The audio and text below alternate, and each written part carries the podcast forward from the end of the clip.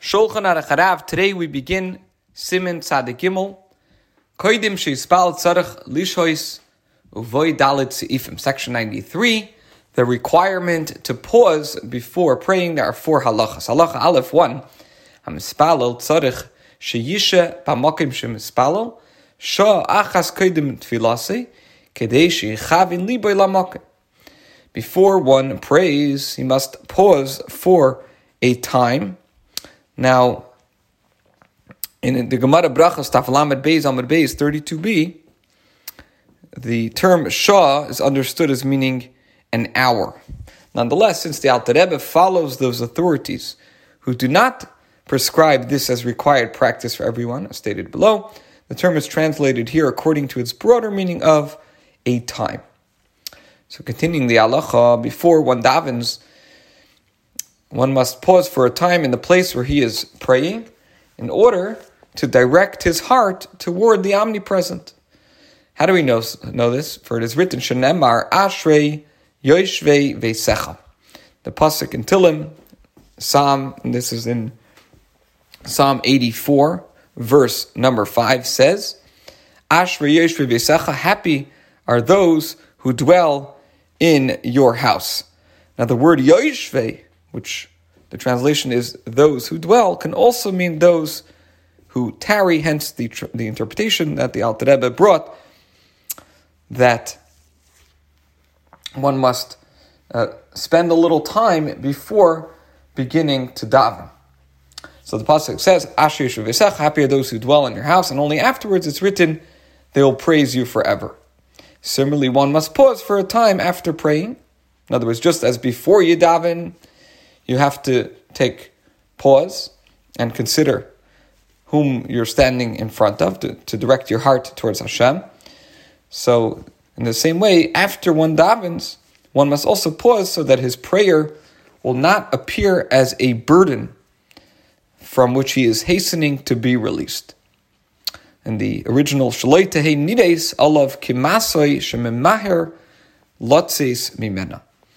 Shenemar, and this is implied by the verse, and this is also from Tilim, chapter 140, which is Kuf Mem, Pasuk Yudalit 14, says, Ach tzadikim yoidu lishmecha, indeed the righteous will give thanks to your name. Acharkach, and after that it is written, Yeshvu yesharim espanecha, the upright will dwell in your presence. So what is implied is that after giving thanks to Hashem in prayer, one should tarry in his presence. This concept finds expression in the widespread custom of adding on the above verse, this pasuk of Ach Tzadiki Shmecha, to the end of the three daily prayer services. As we see, it is said after Aleinu. Okay. After after Aleinu, we say Altira, and then we say Ach Tzadiki Shmecha. Continuing the halacha, V'chasidim harishoinim, hayushoyin Shah mamish mishois beinoinis shein chof dalid b'meis la'es v'lishar im dai mishah b'shah mu'etes k'dei hiluch beis psachim shein ches tfachim k'meshin izbar b'simit tzadik.